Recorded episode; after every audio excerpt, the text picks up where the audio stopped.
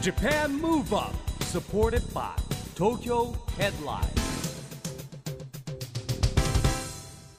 こんばんは。日本元気にプロデューサーの一木広治です。ナビゲーターのちぐさです。 Japan Move Up この番組は日本を元気にしようという東京 Move Up Project と連携してラジオでも日本を元気にしようというプログラムです。はい、また都市型フリーペーパー東京ヘッドラインとも連動していろいろな角度から日本を盛り上げていきます。うんさいちきさん、はい。最近ねちょっとずつ暖かいというかちょっと暑く感じる日もね増えてきて。そうですね。ねえ、まあ、うん少し気は早いと思いますが、うん。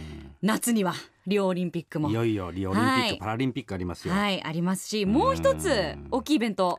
そうですね。参議院選挙も。参議院選挙もね決まってますからね、はい。日本の未来を決める重要な選挙。でほら今回から18歳から選挙権ですよ。そうなんですよ新たな頃みたいな。ね。大学生の人は行くかなちゃんと選挙に。ねえたくさんの方に。夏だからねまたね。で休日じゃないですか選挙の日って。なあー。かなか難しいですいよね。やでもね、うん。もうこうお友達でこうイベント感覚でね投票に行ってもらいの不在たいですよね。投票っていうのが簡単にできるじゃないですか、うん簡単ですね。から僕らもそうだけどやっぱりね日曜日とかでどうしても天気良かったらどっか行っちゃうからね。もう事前なね不在投票もお勧めしたいですね、はい。はい、えーまあ、今夜のゲストはですね衆議院議員の長島昭久さんということで、もう夏の参議院選挙についてもいろいろお伺いしていきたいと思うんですがそう長島さんとお付き合い長いんですよね？そうです。長嶋さんとお付き合い長くてですね、はい。まああの東京ヘッドラインでも連載してもらってますし、うん長嶋さんの周りの方々が僕の先輩なんですよちょっと。まあ立派な方なんでね。ぜひ応援しようぜということでですねなぜか早稲田僕だけそこの集まりに呼ばれましてですね、へえまあそれ以来のお付き合いです。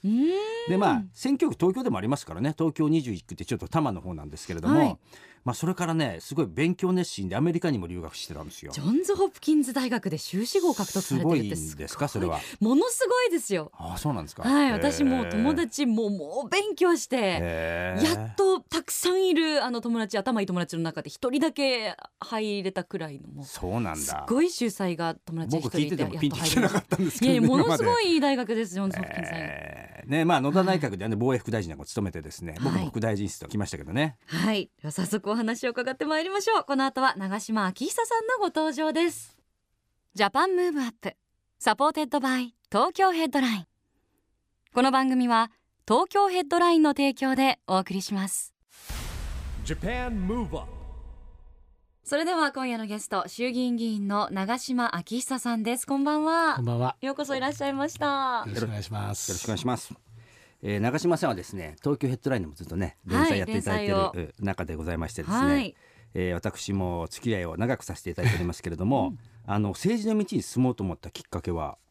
きっかけはね、あの実は高校から大学に上がる頃なんですよ。えあの国際情勢が大きく変化した時で、まあそれで国際関係に興味を持って、で当時ちょうど日本は中曽根政権だったんですね。ーはい、えでそれまでの総理大臣のイメージっていうのはこうなんとなくこう内政ばっかりで、こう利益をこう分配するような、はい、まあ、中曽根さんになって初めてこう国際社会の中で日本がこう、うなんていうかなステータスが上がっていった、はい、まあ、そういう長曽根さんに憧れたってこともあるんですけど、うん、まあ、やっぱり国際政治しっかりやれるような政治家になりたいなっていうのが最初のきっかけです。え。ー高校生の時に思ってすごいですねこれある意味。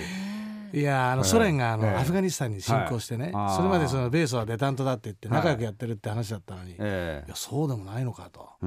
でその間日本の政治は例の浜子さんが活躍したあー。40日構想をやってるなるほど。こう内外の格差こんなに違うってねバリケード張ってましたからね。そうそうそうねそう。そう机投げちゃってみたいな。そういう。ことですよね今だそう。だったらもう。そうだった。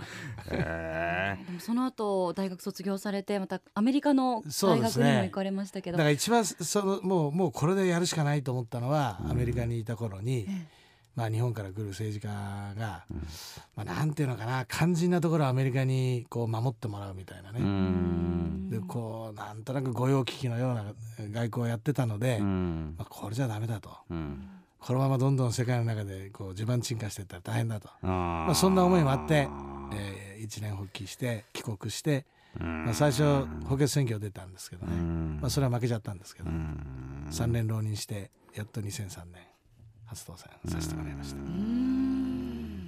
まあ、やっぱ初めて選挙で経験した時ってやっぱりいろんなこと感じるわけですよね。いやー私もね、いあのー選挙戦にはこういうふうに臨もうっていう、ある種のイメージを持ってたんですけど、えあのこれ補欠選挙っていうのは前任者が実は逮捕されちゃって、ああその後に出たのでええ。もう何しに来たんだっていうような感じでねなるほど。ボロボロだったんですよ。うん。で結果もダブルスコアで負けてうん。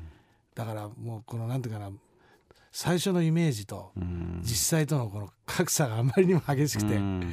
まあ、ちょっと落ち込みそうになりましたけど、ええまあ、基本的には僕は楽天的なんで、ええなんとか乗り切りました。ええまあ、あの初当選されてですね、はい2003まあね、2009年には、まあね、歴史的と言われている政権交代があったわけですけどもそうですね。ねまあ、与党時代振り返ると、まあ、長嶋さんはね、あの防衛副大臣も政務官もやられましたけども、い、かがでしたですかねこの、まあやっぱり何十年ぶりかのお政権交代だったでしょ？うん。で309議席、はい。もう民意はもう我にありって感じで、うん。相当前のめりに突っ込んでったんで、うん。まあつまずいて転んだって感じですよね。うん。まあ、全体としてはね、うん。まあ、官僚を結構悪者にして僕ら政権ついたもんだから、うん官僚とその政権についても戦っちゃったんだよね。ああなるほどうん。ね、やっぱ官僚の人たちっていうのはやっぱある種志を持ってやってるんで、ん。うまくまあちょっと言葉悪いけど使ってあげないといけないんですよ政治がね。うんそれはもう各省でクラッシュしちゃったから、うん。もう動かなくなっちゃったですね。えちょうど東日本大震災も2011年にあそれもありました。ありましたね。ええ。えあれはねどの政権がやっても大変だったと思うんだけど、原子力発電所の事故は一緒にあったんでね、これはね相当きつかったですね。まあそりゃそうですよね、おええ。起こると思わないことがいっぺんに起きたわけですからね。ええ。まあ、長嶋さんのですねそのなんか政治スローガンが未来に誇れる日本を作るということなんですけれども、ね、ぜひこのスローガンについてうん。お聞かせ願いたいんですけど。これはね、はい。未来に向かって誇れる日本を作るということで、うん。まあもちろん未来志向ってのはそうなんですけど、はい。未来から振り返った時に、あこの時代でうん。あの人たちが頑張ってくれたなと未来に向かって今僕らが頑張ることによって胸が張れるような日本を作ろうっていう意味なんです。うん。だから今僕らがやるべきことをきちっとやらないといけないと。そうしないとこう未来につながっていかないっていう。う、ん長嶋さんはねさっき言ったアメリカにも留学されてましたし、うん。まあ、本も何冊も書かれて、まあ、ものすごくこう勉強されてるじゃないですか。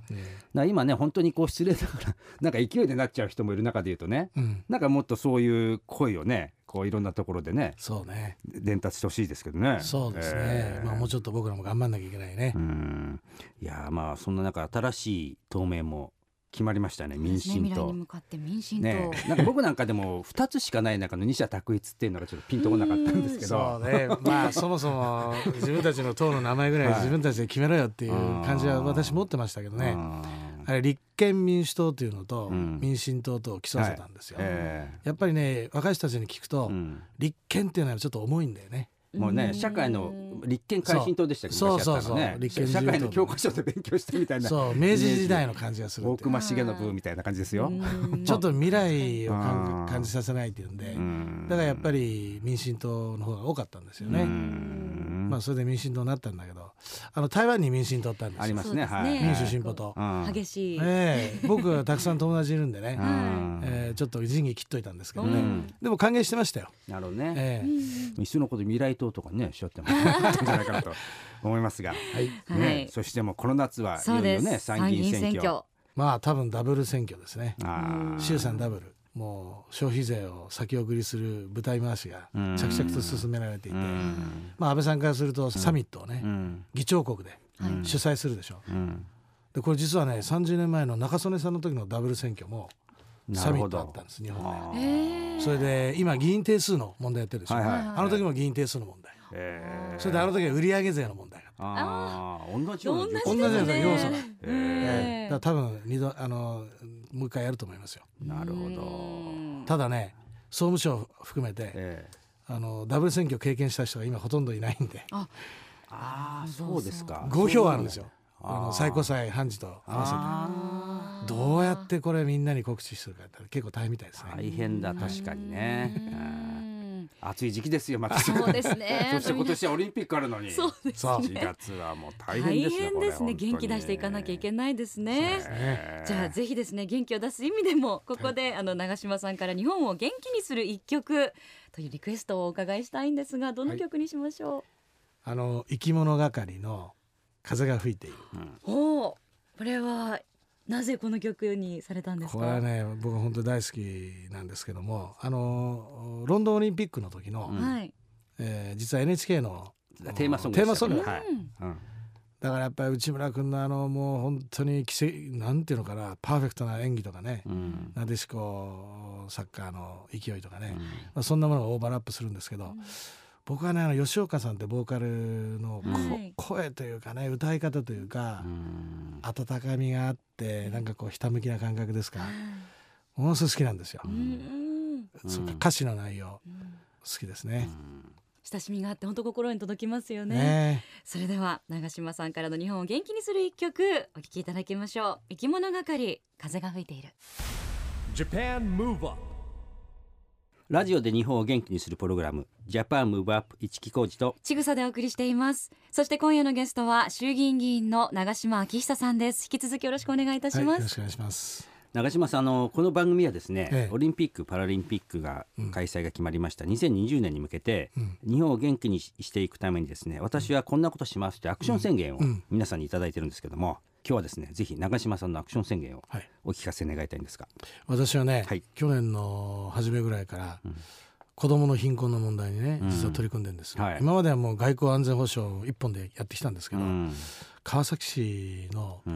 あのか上村良太君はい。の事件がありましたね、はい、えもうあれでね私ショック受けてねどうしてこんなことが起こるんだろうと、ずっと辿っていくと、まあ一人親家庭の貧困の問題に行き着いて、調べれば調べるほど深刻ですね。うん。まあ、相対的貧困率って言って、まあ、平均年収の半分未満のご家庭、これを相対的貧困の家庭って言うんですけど、うん。まあ、6人に1人の子供が相対的貧困に置かれている。しかも一人親家庭は54.7%って言って2人に1人ですよ。だから僕の宣言としてはこの子供の貧困をゼロにすると。うんこれに向けて努力したいと。うんそう思います。なんかねこう豊かな時代と思われてる中で隠れた問題ですよね。これはね、ええ。要するに終戦直後とか、はい。あるいはアフリカとか、ええ。絶対的貧困っていうのも誰の目にも明らかなんですよ。はい。ところがこの豊かさの中の相対的貧困だからなかなか見えにくい。だから対応が遅れる。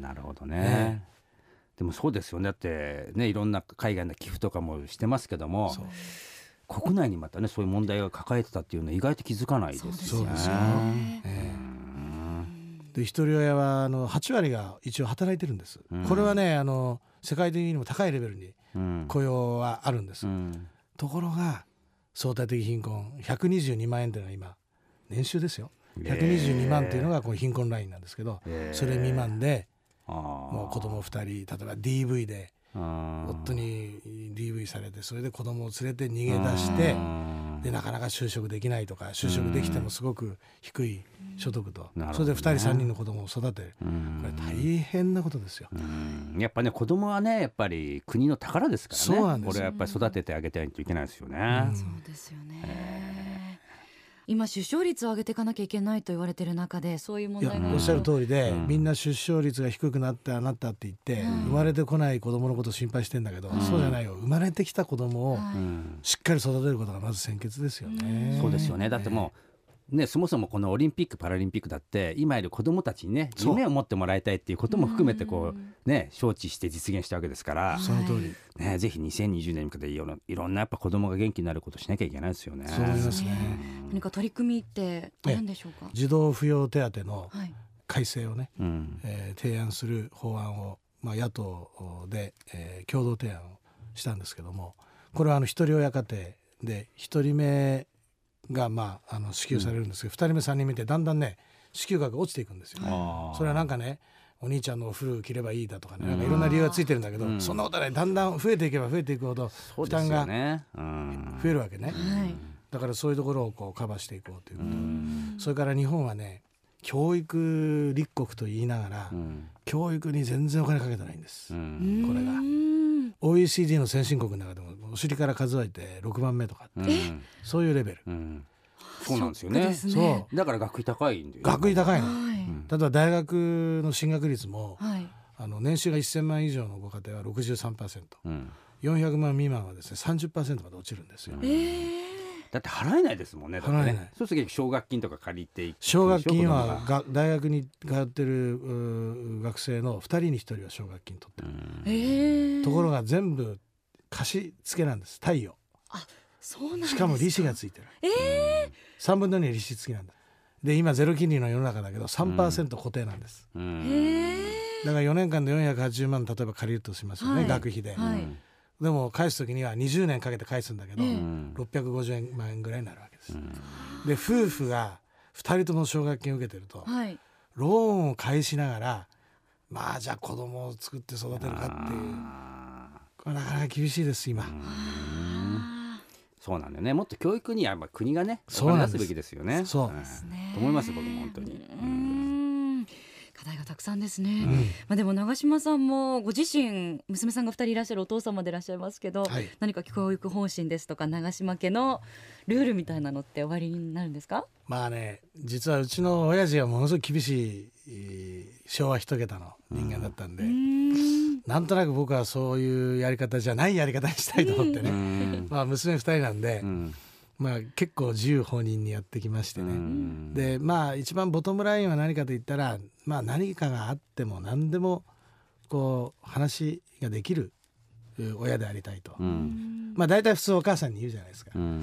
でもまあお男親もねやっぱり何でも話ができるようにしたいなと思って、もう今のところまあまあそういう感じかなと。あコミュニケーションははい。取れてますか？取れてる、えー。まあ、僕はそう思ってますけどね、はい。娘さんは相手がどう思ってるか分かんないけど。今おいくつでいらっしゃるんですか？今上が大学3年で、はい。下が高校1年。おー大学結構。3年生っていうことは、うん。はもう21歳ぐらい。そうもう二十歳の今年成人式。まあ3月生まれなんでね、えでも世の中で言ったらねちょうどもうお父さんもう嫌だとかね言われる頃でもありーいやだってますよね今しかもよ18歳に選挙権が下がった中でいうと、はい。そうそういう世代とねコミュニケーションを取れるって素晴らしいことですよ。素晴らしいことではすよまあね、確かに。そう。気がついたらね。ちゃんと応用しないといけない。娘さんたちの世代がもう登場わけですから長嶋さん大切にしていかないと。るよね。いや最近ね毎年僕ずっとインターンの学生をえ事務所で取ってたんだけど、えいつしかですね話してると親の年と大え体、まあね一緒ぐらいになってくる一緒ぐらいになっってきてね、ええ。いや俺も年取ったななんて思ってるんですけどね。いやだって長嶋さんはね慶応大学はい。応援団の団長だったんですよ学生時代。すごいですね。まああの時代はなんていうんのですかあればバンバンカラって死後かもしれないですけど、まあねですよね硬派のでしたよ。硬派中の硬派まあ今でもそうですけど。ええ。ええもうね娘さんの前ではちょっと違うんでしょうねやっぱね、え え少しデレッとされるのかもしれないですね。まあでもまさにもう娘さんも一緒にご家族で2020年はじゃあオリンピック楽しまれそうですねると思いますけど、はいどんなオリンピックにされたいですか？いややっぱりロンドンを超えるメダルを取りたいよね、うん。ちょっとなでしこ残念でしたね。残念ですね今回ね。残念でしたね。うん。まあだから逆に言うとプそうか。ラスクでいくけど確かに。これをね反省して出れなかったのをね。2020年に向かえばいいですから。そうだね。もう確かに。確かにちょうど世代交代をする時期だったしね。今から準備してもらってね。そうそう。はい。迎えばいいと思うんです思いますけどね。楽しみにしましょう、ん。まだまだお話をお伺いしていきたいところなんですが残念ながらお時間が迫ってまいりました、えー最後に長嶋さんの元気の秘訣をお教えくださいまあ物事を全て楽観的に捉えるとうんいうこと、ポジティブシンキングってことですね。ね。そういうことだな。ええ。確かにね深刻に考えてもそんな結果は変わらないですもんね。まあ達観とも言うんだけど、うん。まあ達観じゃないですかやっぱり。ねやはり達観。まあ今の党の状況とかね厳しいけど。うんまあ必ずいいことあると、えん。えまあ能天気ぐらいがちょうどいいんじゃないですか、なるほどね。いやもうね長嶋さんみたいに立派な人は頑張ってほしいですよ本当にも ありがとうございます、未来に向かって、はい。はい。楽観的に進んでいただきたいと思います、これからもご活躍楽しみにしています、えー本日は本当にどうもありがとうございました。今夜のゲストは長嶋昭久さんでした。ありがとうございました。ありがとうございましありがとうございたました Japan Move Up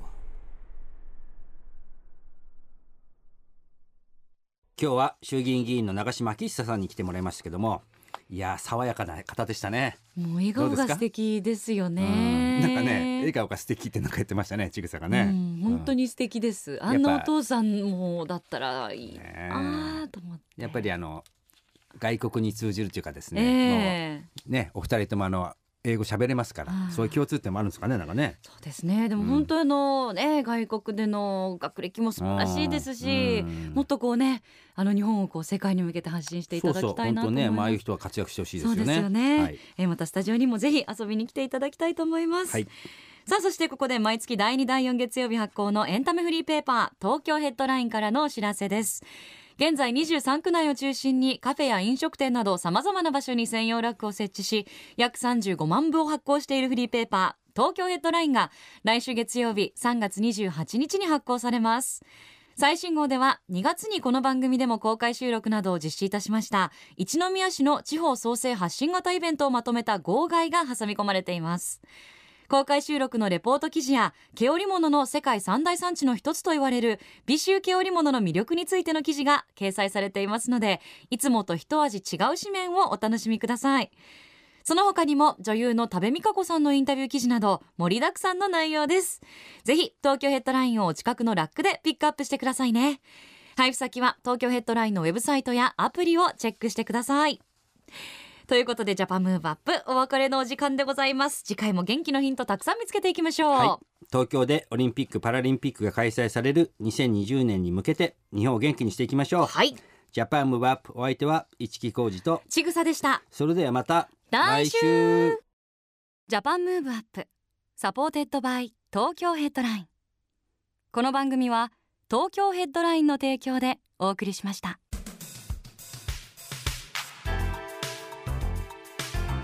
Japan. Move